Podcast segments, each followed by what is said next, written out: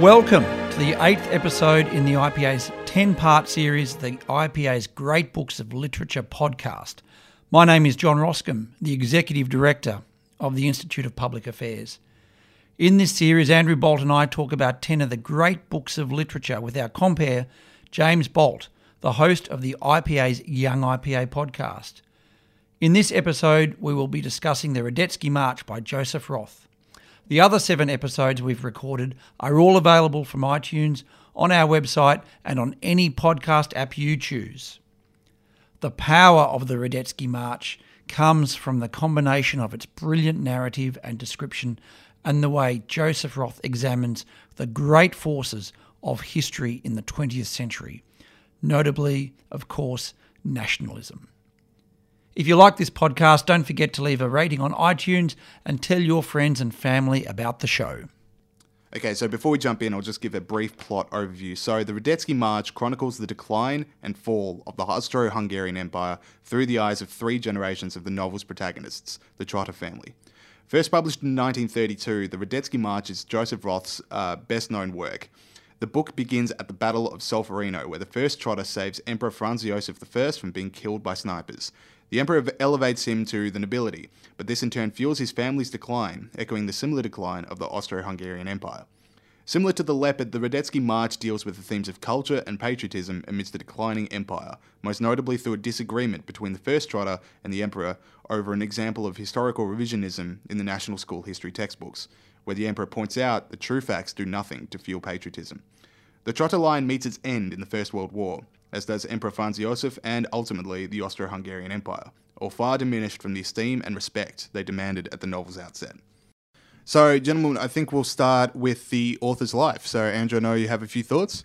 Yeah, Joseph Roth. I mean, I think this is one where um, I think it's important to know the context of the, you know, a bit about the author's life and his friendships and his uh, sad death, because and the it, death of his friends and oh, the death of his friends, particularly the death of his wife. That's right. Um, because this is this probably explains the elegy that he wrote in the Radetzky March for the disappearance of the Austro-Hungarian Empire, into which he was born as well. Jo- um, uh, Roth was uh, uh, Jewish. I think that's important to note. Uh, he was uh, born in, 19, in 1894 so just before the turn of the century, in the dying days of the Austro Hungarian Empire, and born in a Jewish, almost exclusively Jewish town in the far eastern part of the empire, near the Russian border, um, called uh, uh, Brodsky. And there, uh, uh Brody, sorry, Brody, uh, now in Ukraine. And the Jews in Ukraine uh, was later the site of pogroms, and in particular, the, the Nazis came in and d- devastated a city of about, well, I call it a city, about 10,000 people, 13,000, something like that. Very, very poor in the marshes there. A great tank battle in World War II was fought not far from there. Uh, marshes, poor, trading. Uh, this is where part of the um, a town on the edge of the empire, isn't it? That yeah. is exactly right, and it's it's one of the it's where the denouement of the novel the Radetzky March is actually based where uh, the anti-hero or hero is transferred in the uh, to the edge of the empire, awaiting the invasion uh, from Russia for World War One. But uh, so he's born there, very poor town. His uh, father he never knew. Uh, he's he's brought up by his mother and his relatives, educated in German language, of course. goes to Vienna. Uh, starts writing for left wing newspapers. His uh, by name is the, Der Rote Josef, the Red Joseph. Um, so it's left wing, which is interesting, though, given his love of the empire in the end. He become he goes to Germany at one stage and becomes probably its most fame, uh, most well rewarded journalist, uh, writing about the dissolution of empire, among other things. It's interesting that he barely notices the rise of the Nazis. This is really interesting, like the cabaret, the, you know, the opening scene from Cabaret, where you know camera shot uh, pans in slow mo, and you see all this various colour and just a flash of red, you know, for someone's armband. He barely notices it, but when he notices it, he sure does. And he, and I think he wrote about Adolf Hitler in the 1920s. So I think the first mention of Adolf Hitler in, in fiction was by Roth. Well, and in fact, in 1933, uh, the, the um, Radetzky March was written in 1932. His books sometimes are slapdash. They really show he was really writing for money a lot of the time. It's very fast. To very, pay for alcohol. To pay for booze, I'm afraid, which uh, killed him in the end, uh, aged only 44. Um, but the Radetzky March is probably his greatest work, and I don't think there's any sign of rush there, really. Uh, he had a huge, amazing eye for detail, the journalist's eye for detail. And in 1933, he, when he was now getting famous as a novelist, finally, he fled to Paris. Uh, eventually, 1933, uh, he saw, with the rise of the Nazis, he said the Jews have lost. He said we were the first, we are the first victims. In a fantastic essay he wrote in 1933 called Auto da Fe of the Mind, he said, you know, very few, I'm quoting here, very few observers anywhere in the world seem to have understood what the Third Reich's burning of books, the expression, the expulsion of Jewish writers, and all this other crazy assaults in the intellect actually mean. He says, now as the smoke of our burned books rises into the sky, because the, the Nazis have burned the books of Jewish writers, as German writers of Jewish descent must acknowledge above all that we have been defeated. But he says, he says that the, we are proud of this defeat. We stood in the front row of the defenders of Europe and we were the first to be defeated. He made the point we are the first. This, they're not just against Jews, they're against the Nazis, are not just against Jews, they're against Western civilization. And, and Maurice Samuel, the great Jewish writer, was saying the same sort of thing. Uh, people didn't understand this.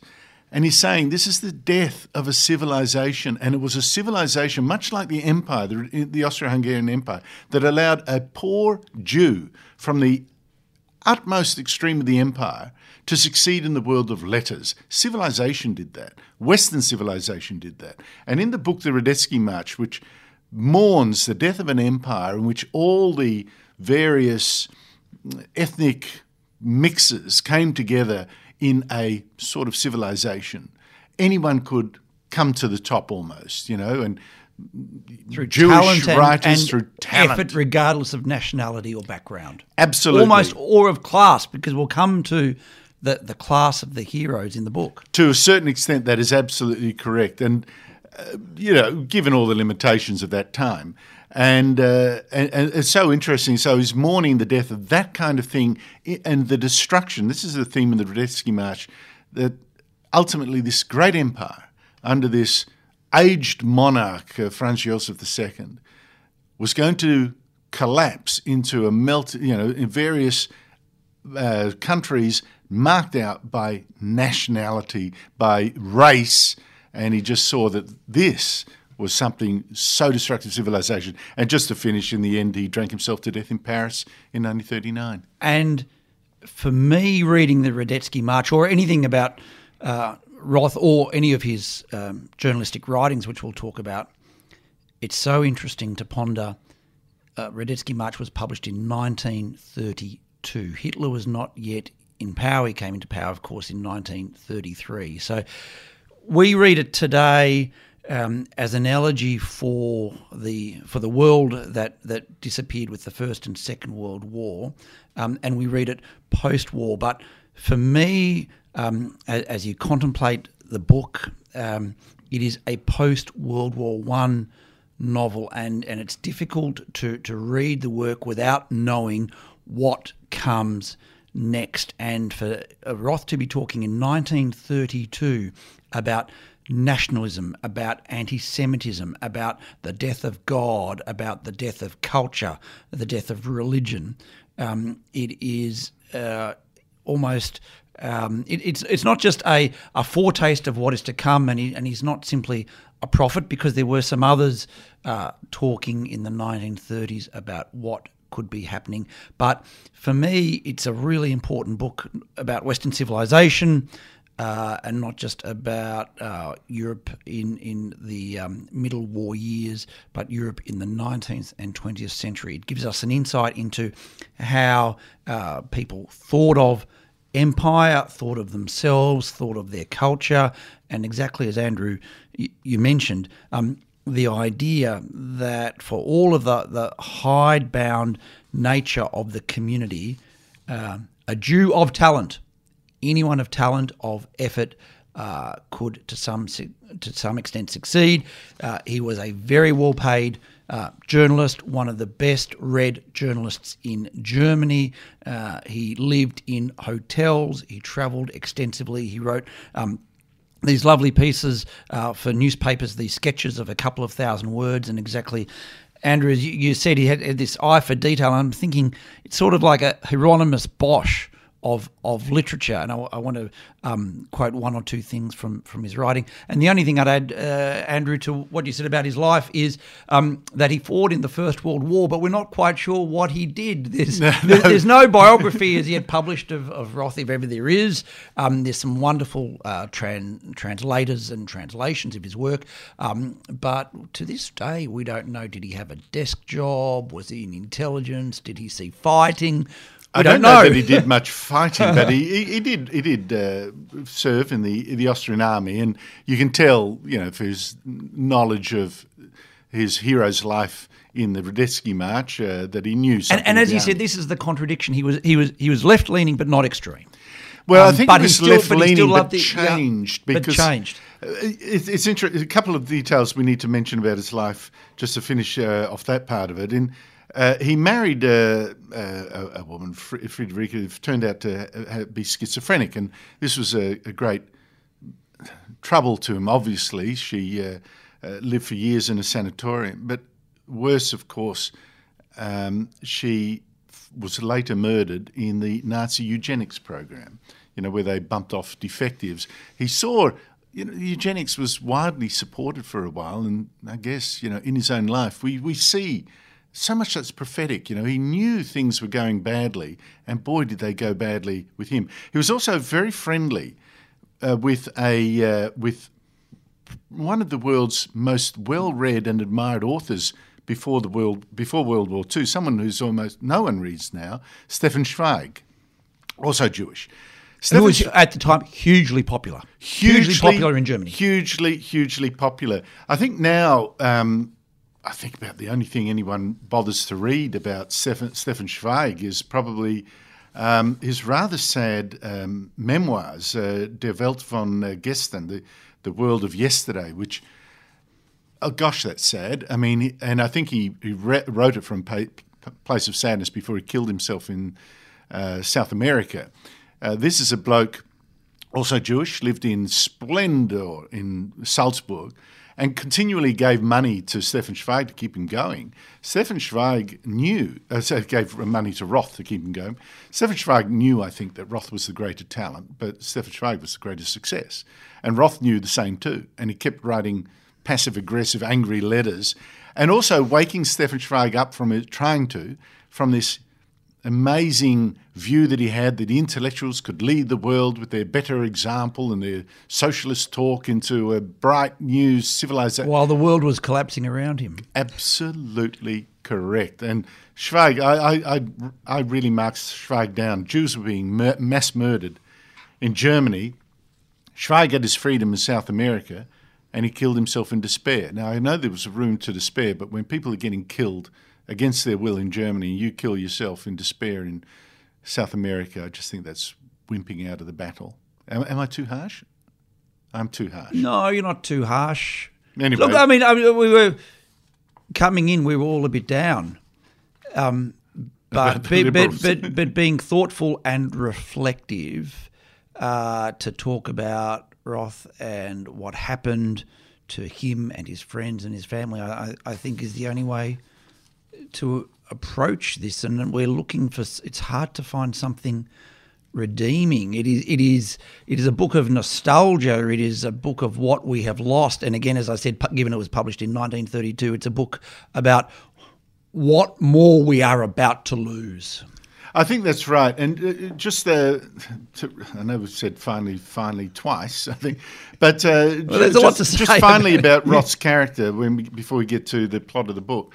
Uh, Zweig, uh, at one stage, uh, this is 19, uh, in the 1930s, in 1938, uh, Zweig had, by then uh, by then d- repaired to London to get away. He finally realised he had to give up Salzburg and stop making uh, accommodations.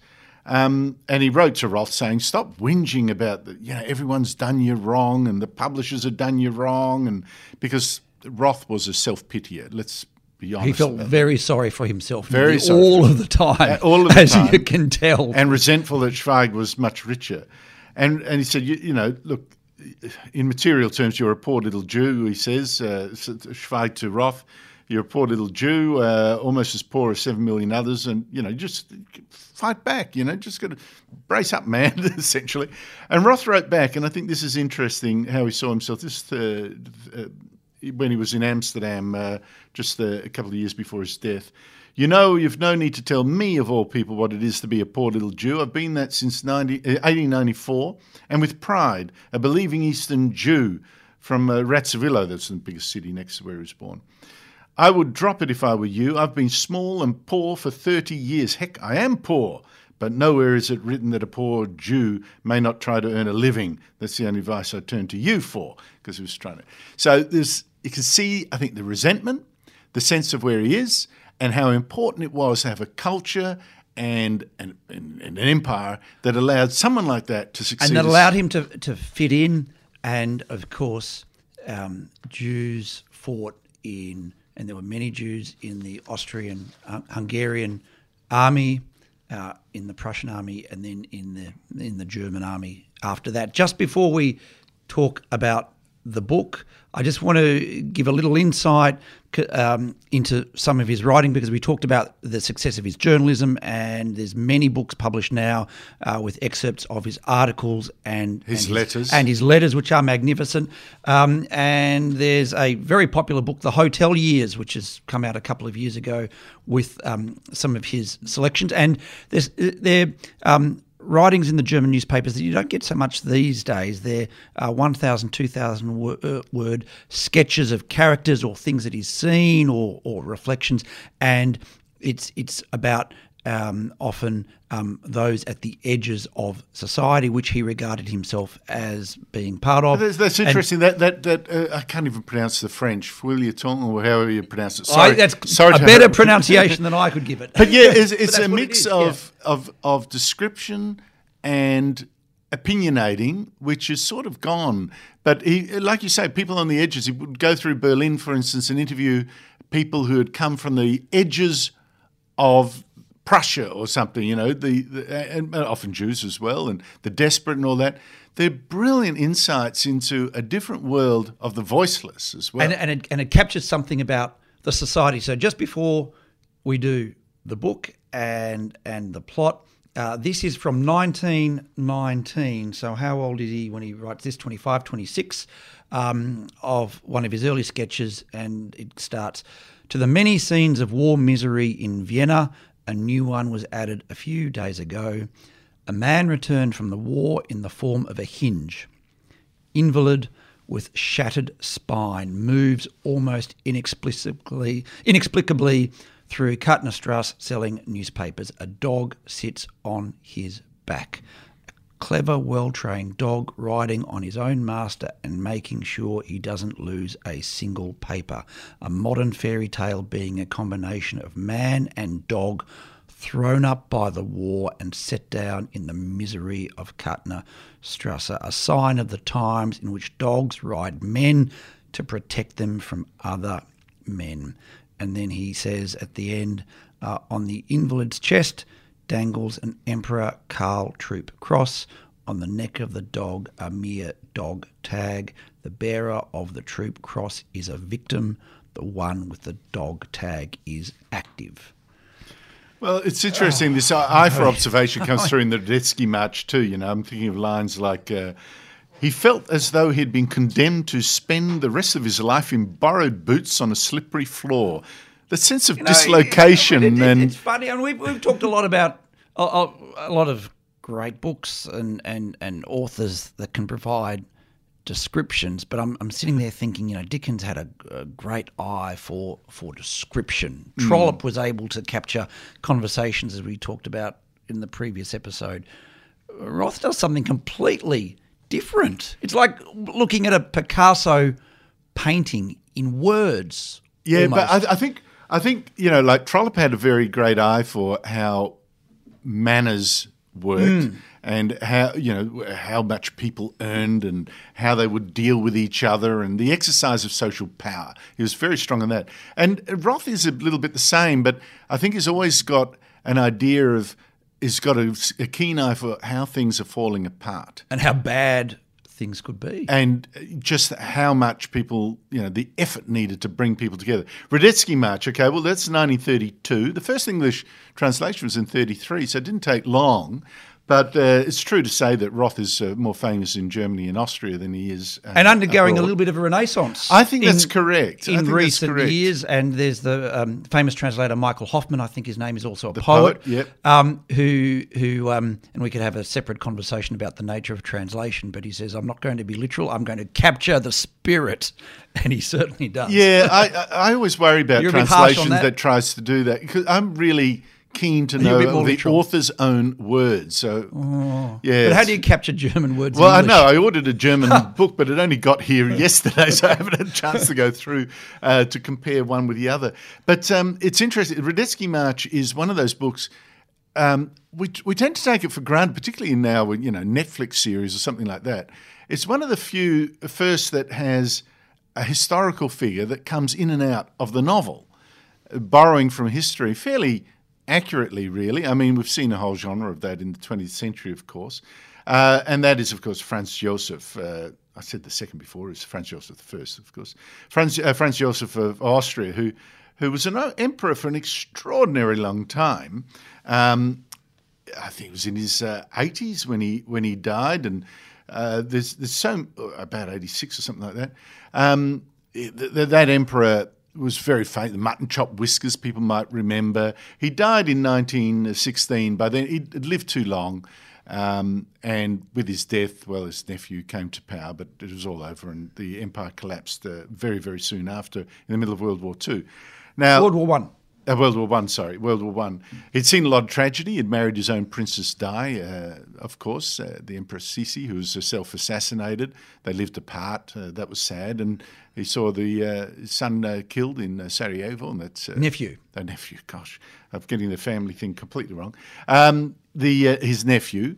who he didn't like and who he didn't thought like. was a bit too liberal. And yes, exactly. He was one of those headstrong men that was going to fix the empire and shot dead in Sarajevo. And of course, that uh, started the war, which finished off the empire completely. So he knew a lot of tragedy in his life, um, but he was the final glue, nevertheless, that held the empire together. and he was revered. I mean, holding there was something like eleven uh, major language groups in the empire, and uh, this was the thing that that Roth talked about that he he was the father figure, he was the Correct. patriarch to all the nations and all the nationalities, including the Jews. Well, yeah, look, the, you know, the Habsburgs once ruled almost all of Europe. I mean, they ruled Spain and Holland and Belgium and uh, tiny bits of France and uh, uh, Austria and uh, obviously, and all the way to the Russian border and beyond into Ukraine, Poland, that, as we know now.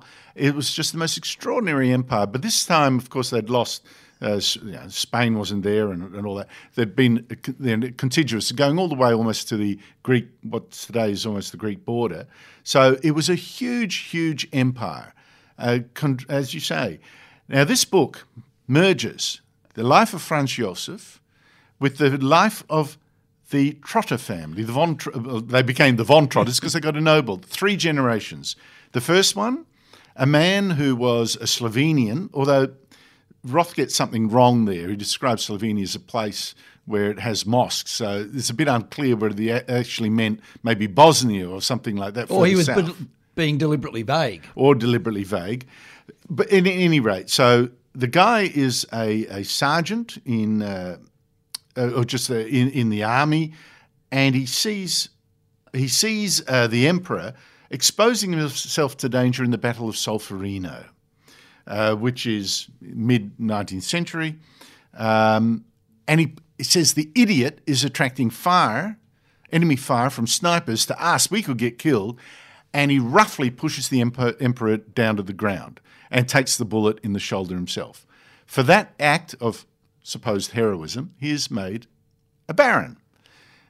His next uh, son, And given money and made and given wealthy money and made wealthy, from a peasant background. he gets astonished that his exploits are then put in the textbooks as an act of superb heroism, and that he From a becomes cavalry officer, and he and was becomes very a- upset that he wasn't a cavalry He was an infantry, and now then he becomes a cavalry officer because that's a better story. And he demands the emperor squash the story, which he does. He gets so disillusioned about how uh, things are misrepresented. He forbids his son to become a soldier. He becomes one of the bureaucrats who keeps the empire together. But, but, but just before we move off the beginning of the book, the point about, and they, they, they call the first Trotta the, the hero of um, Solferino, uh, and when he complains to the emperor about the misdescription of his heroic deeds in a school textbook, the, the emperor basically says, Well, I know it's not true, but we must maintain the myth. We because the emperor knows it has to be kept together. it has to be kept together and and the, one of the, the points that, that Roth continually makes is not that he supports empire building, but his view is that these nationalities and these languages and these religions um, must be kept together so that we can live together. This is the interesting Can thing. live The emperor- together in a multicultural society before multiculturalism was invented. Absolutely correct, and the emperor actually knows. He's treated And the as a emperor knows it he too. knows the, and he knows that he's probably the last guy. This is one of the marvelous things. We'll get to one of perhaps the set piece, the most brilliant set piece in the novel later, just to put it in context. you But- mean the storm? no, I think. Well, it's Or the duel. No, I'm thinking the when the emperor's on uh, has his. Even though it's more about the Trottas, when the emperor comes on to centre stage and reviews the army exercises. Oh, I, I will talk about that. and 'cause I- meets Lieutenant Trotta, think the third Trotta. two other great Oh, there set are. pieces look, in it. look, there are. There are. There are many. The interesting thing about the Battle of Solferino, of course, and why it casts such a shadow, it's not so obvious to English readers, but to Germans, or particularly Austrians that know, that really marked. uh, Yeah, well, Napoleon smashed the empire around like nobody's business, but then it limped back. You know, Metternich helped to keep t- it together. In 1859, Emperor Franz Joseph, then young, relatively young, goes and commands his empire against the French army and a Sardinian army, both led by their rulers too. It's the last battle in history where the rulers actually lead their own armies into battle. and how does that work out? Not very well for the Austrians. It marks their slow decline. They're fighting in Italy. The Austrians eventually, of course, lost their Italian possessions, including Venice. Um, the emperor lost it. Um, he lost also Lombardy in this battle. This casts a shadow over the book. Solferino, his the, the lieutenant, oh, I said sergeant, lieutenant. Lieutenant Trotta is the hero of the Battle of Solferino, but it was a marked the beginning of the, The irony that a, a hero of a battle that was a defeat. Uh, correct, absolutely correct. But, and, and they keep on, but uh, through the book, historical they keep on talking note. about the hero of, of, of Solferino um, as if it didn't matter. As But if it- the result of the battle didn't matter. bit, but the Austrians lost probably almost every battle. The only reason the Habsburgs and the Austrian Empire was so big was not battles, but marriages. The Habsburgs were geniuses at uh, marriages that made them bigger, uh, made them m- m- more powerful. Of course, not only did the Solferino, lo- it's actually, side note, um, it so horrified one of the uh, people there, a young Swiss man visiting, that it eventually led to the creation of the Red Cross and the Geneva Conventions. That was that battle. He then, uh, his son becomes uh, district commissioner, uh, very much in the traditions and all that of the empire. He's ennobled, those son of peasants, and his son, around whom most of the books sen- uh, is a, is a lieutenant, Karl Nick- Joseph. Karl Joseph, a baron, and originally in the Uhlans, a, a um, cavalry regiment, and then after uh, a terrible scandal involving uh, duels and debts, he, uh, in despair, joins the uh, a, a regiment on foot, which is not so good, and eventually gets killed fetching water. Uh, he, for some reason, it's almost like suicidal. Uh, it- it's in World War II. The Russians have advanced. The One. soldiers are are uh, World War One. World War One. I keep saying World War Two. Uh, World War One. Uh, the soldiers are thirsty. he just thinks, bugger this, I'm going to get some water for them, and the bullets are zipping around him, he gets killed. His father, and then his father also soon dies after attending the funeral of uh, Franz Josef, who dies, catching a cold, and it all ends in despair. Empire gone, Franz Josef gone, family gone, family disillusioned. Um, that's in, in brief the story. Now, to the themes, John. The themes are the decline of an empire and the decline of a family. Um, and reading it now, um, the ideas of honour and and respect. You mentioned um, the the controversy uh, that the younger son was involved in. Uh, two people die as a result of him walking home a woman from the theatre. Um, and in what I think is one of the great set pieces of the book, there's a duel between the officious army officer and the Jewish doctor. Uh, who knows that he is about to die in a duel at 7.20 in the morning. Because he can ba- barely see straight. Because he, he can barely shoot. see straight. But uh, following a theme of clarity just before the end, just before death, uh, Roth puts into um, the mind of, of the doctor as he fires the final shot, or the only shot in the duel. Um, at last, he can see straight. He has a degree of objectivity. Um, and again, uh, this is the theme of, of decline and decay. Then, of course, on top of that, there's the politics. And um, Radetzky March has been called one of the great political novels of the age. Um, and it presages the discussion about nationalism because, of course, nationalism, language, national identity overrides uh, the discussion of the future of the empire and Roth writing in, in the 30s. Um, looks back and thinks, well, could this uh, nationality ever um, have been uh, accommodated within an empire? And he has this lovely um, description of some of the nationalities in the empire, nearly every sentence of which would breach Australia's section 18C. So he puts into the, the voice of one of the characters. The, um, the German Austrians were waltzers and bruisey crooners. The Hungarians stank. The Czechs were born bootlickers. bootlickers. The Ruthenians were treacherous, Russians in disguise. The Croats and Slovenes, whom he called cravats and slobbers, were brushmakers and chestnut roasters, and the Poles, of whom he himself was one after all, were skirt chasers, hairdressers, and fashion photographers. Yet they all lived together somehow. Yeah, but the the book sees makes clear the various um, tensions. I mean, at one stage, for instance, some of the army officers uh, speak Hungarian in front of the others, and one of the officers protests, uh, "Speak German, please." And uh, there's a little resentment there. Uh, the the Hungarians. Uh, officers, uh, this is just in the before World War Two, one, just before the break outbreak of World War One. The the Hungarian officers clearly don't care about the emperor at all. You can tell the tensions.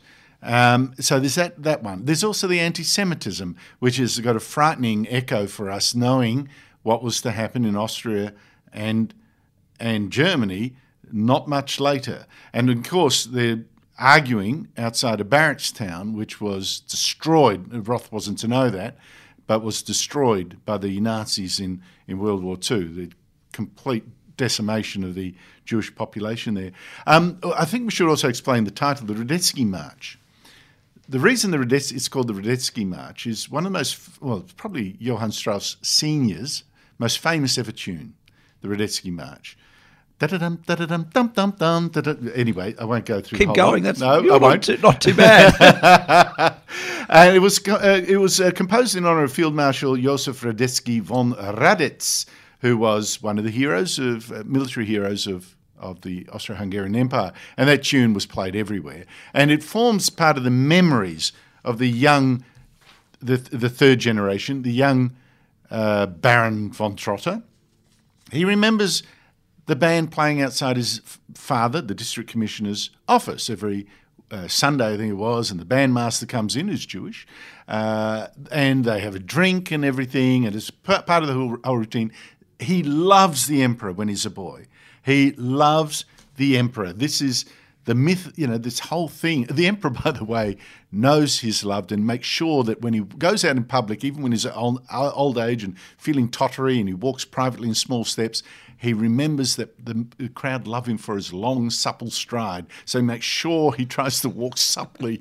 Uh, but anyway, uh, Lieutenant Trotta, the, the young, the third generation, he said he knew all the members of the. He, so I'm quoting now. He knew the names of all the members of the royal family, loved them all deeply, with a child's unquestioning devotion. Above all, the emperor himself, who was great and kind, lofty and just, infinitely remote and infinitely close, and to no one more than the officers of the, his army.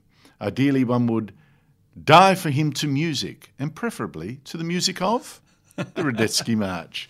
So that is it. And then you see the despair gradually as he realizes he's lost heart. And and one of the reasons why this is described as a political novel um, is that that politics of belonging, of emotion, of of heritage is replaced by the ugliness of nationalism, the the selfishness um, of people only thinking um, for themselves. And again, um, about halfway through the book, uh, Roth puts into um, the the words of a character what is about to happen, the new politics.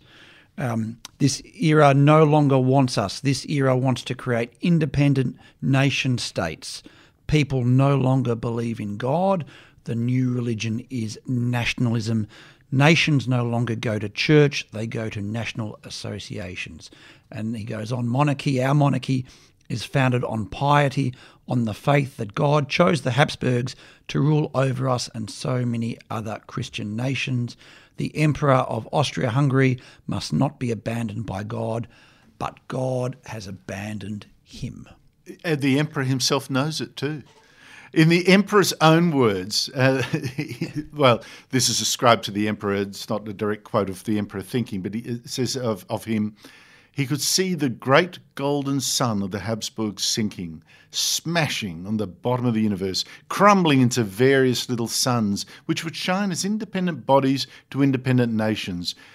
They've just had enough of my rule, thought the old man. This is part of that marvellous chapter where he goes to the window at the brink of an army exercise. They can only do army exercises when they're actually in the field. The Habsburgs get smashed. And uh, he meets the young Lieutenant Trotta um, during this army thing.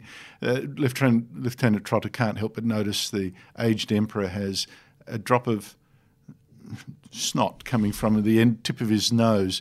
Um, it's just so sad. But the emperor is standing there uh, in his nightshirt in front of the window, scared that his own staff would see him and see him as just a, a bloke, you know, doing bad, you know, escaping from his bedroom and he knows that the most, the weakest of his soldiers in front of him uh, are, ma- are mightier than he is, and he's the supreme commander in chief. He knows all this. So, and and we know this is a facade, and and for me, again, you're reading the book. What replaces this facade? What replaces um, this community, this nature of politics, this nature of belonging after August 1914. So we've talked about um, uh, Roth and his, his um, left-leaning politics. There's a, a scene where the workers at a bristle factory uh, are on strike. They are they are shouting um, communist chants and songs, um, and the army is ordered and Trotta is ordered to fire upon them. And again, this is this is where where well, uh, he's ordered to keep them not quite. He's ordered to keep, keep them, to keep order, to keep order, which results in he him gets firing so impatient and in despair, and, and it just feels like there's a a whole push to make him do what he doesn't want to do. And someone yells out, "Fire!" This is a local mayor or something. He doesn't have to. But things get out of hand. They fire lots of people dead. It is, in fact, a scandal. But this is the grandson of the hero Solferino. And the empire can't be allowed to have owned up to a mistake. So whereas he should have been cashiered and punished, The, when the- he finally wakes up because he wounded himself, all this happens after he's been injured himself. He finds that his uh, the emperor covers up for him. and the myth continues. But then you're you're you're reading this and you're thinking, um, is this what Roth um, thinks happens at the end and the decline of of the empire? What does does liberalism replace uh, the empire? Does communism replace the empire? What is it that will allow people to live together? And there's no, and, and, and uh, to some extent, I'd argue it's it's a pretty nihilistic vision because Roth doesn't know what's going to replace the empire, rather than uh, nation states in which there is no God and where people will go to war against each other. It's so. Yeah, but you're quite right. In one sense, he praises, like in one passage, he praises the empire for having produced people like the Middle Trotta, the district commissioner, the son good of the. Solferino, who was stoic, heroic in that sense, to his sense of mission. But and, and every week, you know, I think Sunday he'd get his son back from school and he'd go through the lessons and you know terrified the boy, really terrified him, and never showed emotion. And it, you know, it's so sad. You could tell near the end of the book, the son, the father adores his son, but he finds it so hard to reach out to him, and and that's one of the Dumas, you know, the the sort of amazing passages of the book where his son gets into gambling debts, and the father's love of the empire sort of rests in his relationship with his son. Once his son does that, he thinks he's got to go to the emperor himself as the son of the hero of Solferino and rescue his son from shame because his son's shame reflects on the emperor and the emperor must fix this and he go, pulls all the strings possible in Vienna to get a private audience with the emperor. It's almost unheard. And all these other top bureaucrats that he knows knows is the hero, the son of the hero Solferino, and they must. He represents the old empire, and they must, by hook or by crook, get him this meeting with the emperor, which finally happens. The two old men, the two old men stand side by side. The emperor, obviously older, in uh, Schönbrunn, the castle, uh, the palace, and the emperor does give him the money to save his son. The the the, the district commissioner sacrifices every bit of his dignity to plead for his son. and, and the empire rests on the emperor paying the gambling debts of, Of a, of a dissolute soldier who's lost his money at a casino on the edge of the empire. I mean, and, and one of the criticisms of, of, of Roth over the years has been that some of it, his writing, well, not his writing, but his scenes are a little overwrought. Um, and I, I think you could argue that is a little overwrought. no, no, The- it's far fetched it- that he could far- get it, but I don't know it about does hit you over the head with the symbolism a little bit. Yes and no. Look, it's true, but it's so gently described, and I don't know. It's a I- lovely- I but- love. I love the fact, like he said, uh, he he ascribes a great deal of virtue to that generation and the ones before. Right? He he said like you know such men as the district commissioner. It's a little before- heavy though. well, he said they kept a heroic equanimity about them, right? Um, back then, he said, I'm quoting here, back then, an Austrian district commissioner of the stamp of Herr von Trotta would have been less distressed by the news of his only son's death than the mere suggestion that he conducted himself dishonorably. And he admires that, but Roth is better than that. He actually says, on the other hand, the pent up, the refusal to show emotion, how sad. And, and Which von- is the human element of the book because there's a lot of because we've talked and I, I read it for the politics, but there's a lot of humanity in, as you say, the f- relationships between the fathers and the sons, uh, the relationships between husbands and wives, um, and then the love affairs, um, which Roth gets uh, Roth portrays beautifully. Yeah, uh, well, I, th- I think they're true. That's absolutely true.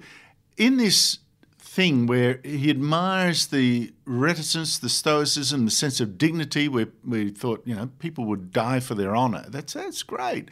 On the other hand, he says, "Wait a minute, I can understand the appeal of the heart."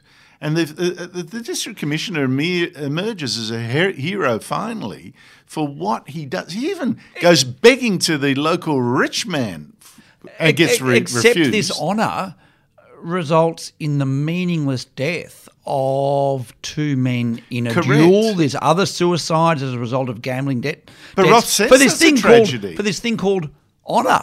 What's that? I know, but then he says he doesn't. Uh, he posits also as a good. I mean, the district commissioner emerges at his best when he loves his son and he knows his son has disgraced all the traditions, but he will do anything for his son. Uh, you know, and you can see the heart beating that he wants to break through all this stuff and just embrace his son and says, "Son, I love you."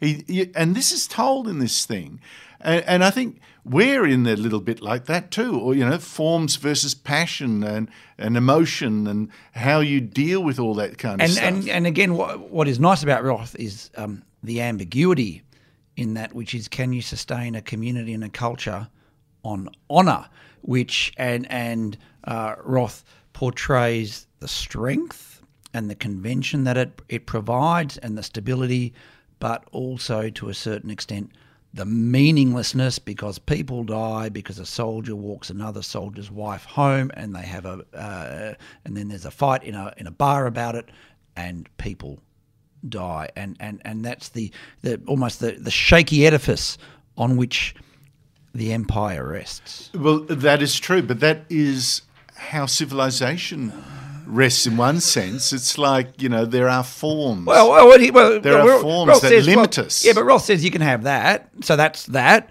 or you can have nationalism no god no culture equals nazism it's interesting you say no God because he's Jewish, but then near the end of his life, he seemed to feel like he was more Roman Catholic. Uh, it's, it's interesting. and- and it- but I, I think Roth is, Roth is, Roth knows that we need traditions, forms, um, maybe religion, a sense of loyalty to something in order to make one of many. yes And some forms are more benign than others. Unfortunately, the Austro Hungarian one had run its race, that uh, people had no faith in it. He describes all these soldiers, including the, the grandson of the hero Solferino, had no faith in it.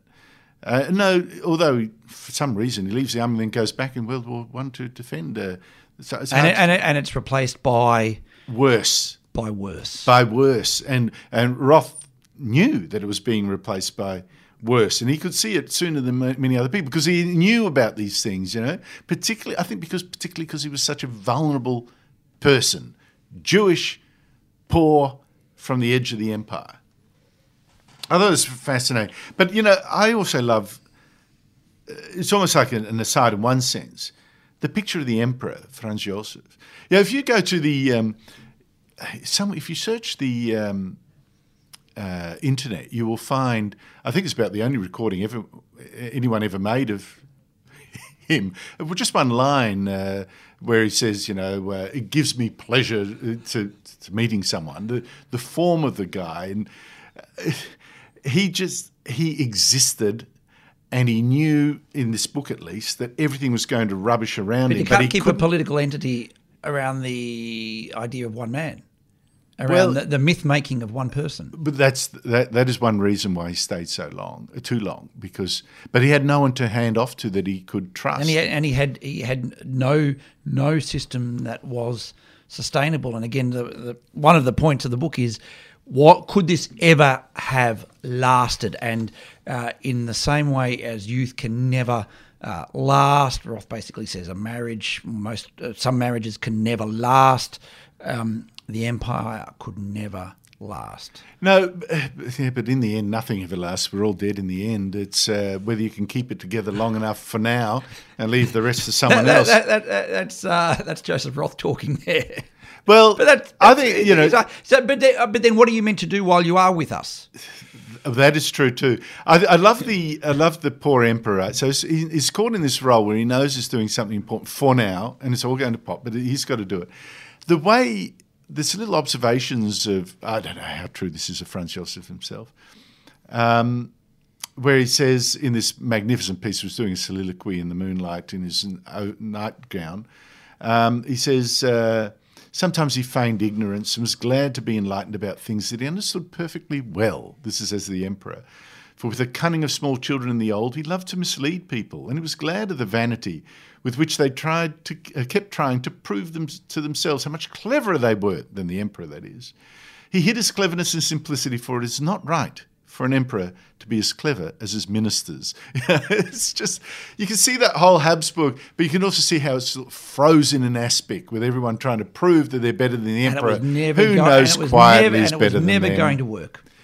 It worked for long enough. The Habsburg's emperor, empire lasted an incredibly long time. It stayed there when others collapsed around them, but uh, And it was better than the alternatives. Well, it was better than the alternatives. You think what the emperor empire went through, you know, they the Habsburgs are the most amazing family, I think, probably in European history. When you think of how some bloke on the Eastern Empire, you know, eastern edge of the Holy Roman Empire, uh, translated this into something that crossed almost all of Europe or most of Europe. The Austrians, were, the Habsburg Empire was just enormous. And- By the and- time and- of Joseph Roth, um, it was now called the Austro-Hungarian Empire to try to keep it together a bit longer to give the Hungarians a sense of ownership of it. Uh, that's what that was for. And then you know the, the emperor would swear, you know, for a coronation, swear loyalties to both, somehow keeping this shambolic thing together for as long as And it and It it, gave and it gave us one of the world's greatest cities at one of the world's greatest times, Vienna. well, a country of what ten million people has got one of the and- world's greatest and, uh, art collections. and shows who- you can and- loot and- enough. And uh, of course, you can't say that without saying, well, who else was Austrian? Which is, of course, part of the point. Yes, exactly right. I, I, I like this bit too. The, the sadness of it. Uh, talking about the emperor, he had lived long enough to know the folly of telling the truth. He left people in error, and he had le- still less belief in the continued existence of his world than all the jokers all over his great empire who poked fun at him. But it's not done for an emperor to measure himself against jokers and smart Alex, and so the emperor held his peace. And, and and again, just listening to you reading, he wasn't a Trump, let me tell you that. John, just want to go back because I've just found the quote that illustrates a point we uh, we were talking about earlier. The idea, right? So you had the empire of forms that tried to contain all these tensions and and allow people to get on with the uh, living with each other, and then the the the the challenge from you know it also had a weakness that people uh, were more constrained and perhaps it wasn't in tune with the times. For example, in the district commissioner, all these forms meant he, his son he had to treat his son with discipline. And you've got to do this and that, and duty and duty and duty, but it, it prohibited him from saying openly to his son, I love you, right? And and that comes later, which is a marvelous part of the book. But in that giving in, there's also the hint of the death of the empire. Here's here's the the quote where it's talking where, it, where it's talking about the uh, district commissioner's relationship with his son, the one that dies in World War One talking about uh, this frozen empire, this frozen life under the empire in one sense. For every situation, there was a prescribed attitude. When the boy came home from the holidays, you gave him a test. When he became a lieutenant, you congratulated him. When he wrote his dutiful letters that said so little, you wrote him a couple of measured sentences back. But what did you do when your son was drunk? When he cried, Father, or when something in him cried, Father, because he had to deal with his son, of course, drunk, desperate for love, and him, as a district commissioner, had certain duties, and they, so, this dealing with someone's emotions like that, he was at sea. a, wor- a world of forms. But A world of forms, but facing a son in that pain, he just didn't know how to respond. And uh, uh, th- that's the way, And- the marvelous way the book and, ends. and the father didn't know how to respond uh, to the young son, and the empire didn't know how to respond to the new politics. Correct. And I think we're, you know, almost going through some of this right now, aren't we? Like the forms of Western civilization.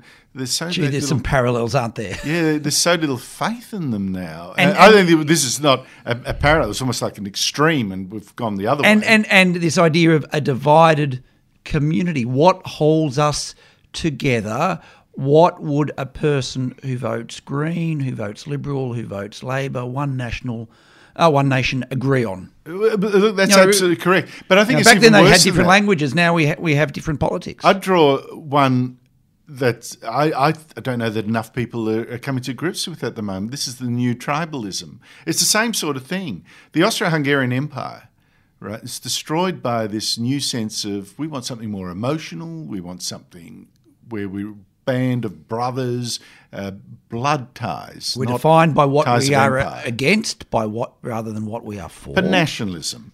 We are getting the same sort of identity politics in small right here. The idea of Australia, for instance, or whether you could talk about America or, Or what is or Europe. Britain or Europe. Um, right now, on this very day that we're doing this, we hear Labor saying we need more teaching of Asian languages where children are immersed in Asian culture. The Victorian government has recently said we want more students taught Aboriginal languages to immerse them in that. We've got the French government suggesting that maybe they should be doing more teaching of, of uh, Arabic in their schools.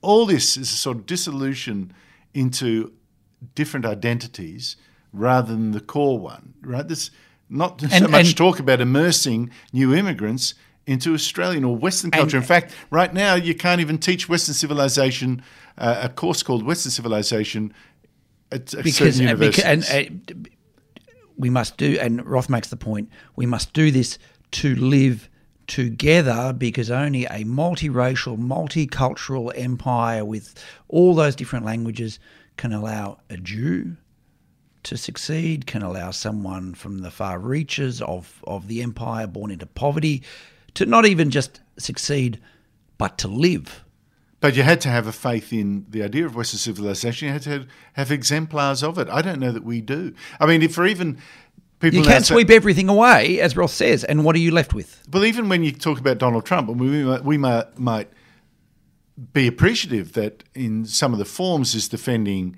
uh, you know, in his case, the idea of America, America first. Uh, that's great, but as an exemplar of Western civilization, is a is a is a zero. Yeah, and I, I kind of like the Trump project, but I have to say that uh, you you wouldn't look at him as the exemplar of Western civilization, but nor would you look to almost any other leader, not Scott Morrison, not Theresa May. Um, who? Who? I mean, this is Well, this, this, is the, the point. where- and Franz Joseph. For Franz Joseph. I mean, it's, it's funny Franz Joseph. It's interesting. Uh, w- w- you, you say that, but the, the Habsburgs gave us uh, Mozart. Well, they presided over the Mozarts and the Beethovens and and, And, all and, that. and this this book is part of our discussion on great books of Western literature. Um, they gave us such a large part of the West. Well, this is correct, but uh, of course, by the time that Franz Josef was in his uh, final years, or his last few decades, the greatest musicians they seem to be uh, producing were the Waltz King, yeah, the Strauss father and son. And that's uh, look, I exaggerate completely, but uh, but there there is something to that. But it, it, it's funny how we, we, we talk about Western civilization and culture. And a few times now we've come back to this, haven't we? This dichotomy between culture, between human flourishing and flowering, and the flip side of that. Well, that's that's true, and and in the Radetzky March, it's like the loss of faith in this. This is you see it. The soldiers have no faith. Uh, the um, the Trottas lose faith, or the youngest one does, uh, and we're in a sim- similar position now. I just think Radetzky March is going to be one of those books that is going to go on and on and grow in relevance again now. I think. And and and that is why Roth is undergoing a, a little bit of a renaissance and and a rediscovery. And through the the course of this discussion, that that famous Austrian phrase was on on the tip of my tongue, which has now come to me, which I think captures so much of this. The idea, of course, um, that the situation is critical. but not serious. Well, I'm afraid in Roth's case, it was critical and critical. Because what happened after that, don't forget, in World War One, uh, where this book ends, uh, didn't you see the death of uh, Franz Josef and the death of the hero, well, the anti hero of the book, the uh, death of his father, the death of the empire? Also in World War One was a corporal, also fighting. Uh, I think he got great honours, Adolf Hitler. Um, that was the new world that was coming. And Roth wrote this book one year before Adolf Hitler became Chancellor of Germany and just a couple of years before he took over Austria as well. Okay, uh, we might just get some closing thoughts from both of you gentlemen. So, what makes this one of the 10 great books? Well, one, because I love it. Uh, I just lo- I've got this thing about the Austro-Hungarian Empire. I just love love the whole concept of it, the artistic legacy of it, how it uh, expanded. A uh, little bit of resentment that it uh, took over Holland, of course. You know, uh, relatives, etc. but no, I, I just love it. Also because of its sense of reality, what it takes to keep people together, political reality, and the, the, the beautiful writing as well, and and the, and also the sense that I think is so often lost in our own discourse so often that nothing is all one way or the other, nothing's all black or white or you know things are mixed. He could see the strengths of the empire as it was, and he could see the seeds of utter failure and dissolution. And I think that's life. What you can do is uh, seek an order that is not permanent, but at least will last until you're dead. Oh, we, we've picked our books for a number of reasons. One, because they're great stories, or because they're great storytellers, or because um, they represent a particular form. Um, for me, as Andrew said, Roth is not only a very nice writer with an acute sense of occasion and human frailty. And I don't want to put anyone off reading this book by calling it an intensely political book. I'm not sure you can understand the the history of the world in the 20th century without having um, an acquaintance with the themes and ideas that Roth talks about in the Radetzky March. So this is a book about art, but it's a book about history and politics as well which I think makes it absolutely one of the ten great books of um, uh, Western Western civilization. I, I think not enough people recognise when we talk about the death of empires in World War One. You know, it was the death knell really for the British Empire. To be frank, I mean, of course, World War Two was the ultimate bang, but it was uh, it was essentially going to be over. Uh, the Russian Empire is the one that really ended in World War One, and people think that was very significant, and it was significant, you know, because of so much that followed the Russian Revolution um, and the Cold War and everything that came from that. But the collapse of the Austro-Hungarian Empire in World War One, to me, marked something profoundly significant, which has had huge consequences since. There was a sense of inevitability about it, so I don't want to overstate it. But here was an idea that died, that the Romans started. Don't forget the Austro Hungarian emperors quite often were Roman emperors as well. Um, ma- presiding over vast tracts of Europe, various people owing their allegiance to the idea of an empire, and as you say, a multi ethnic, multi religious, multinational, so to speak, entity. It died, that idea died. From then on, we were all nationalists, as in the idea of a nation state comprised of a people. That's now under attack again. Now we're now multi ethnic states. I don't know if that's going to work. But that was the ideal, and it disappeared. This great empire that has straddled all Europe, or most of Europe, was finally gone after centuries and centuries. Even Napoleon couldn't kill it. But World War II, uh, World War One, and and this sense of I don't care anymore, and nationalism ended it. Okay, uh, so that's it for this episode. Thank you to John and Andrew for a really great discussion. We will see you all in a fortnight's time.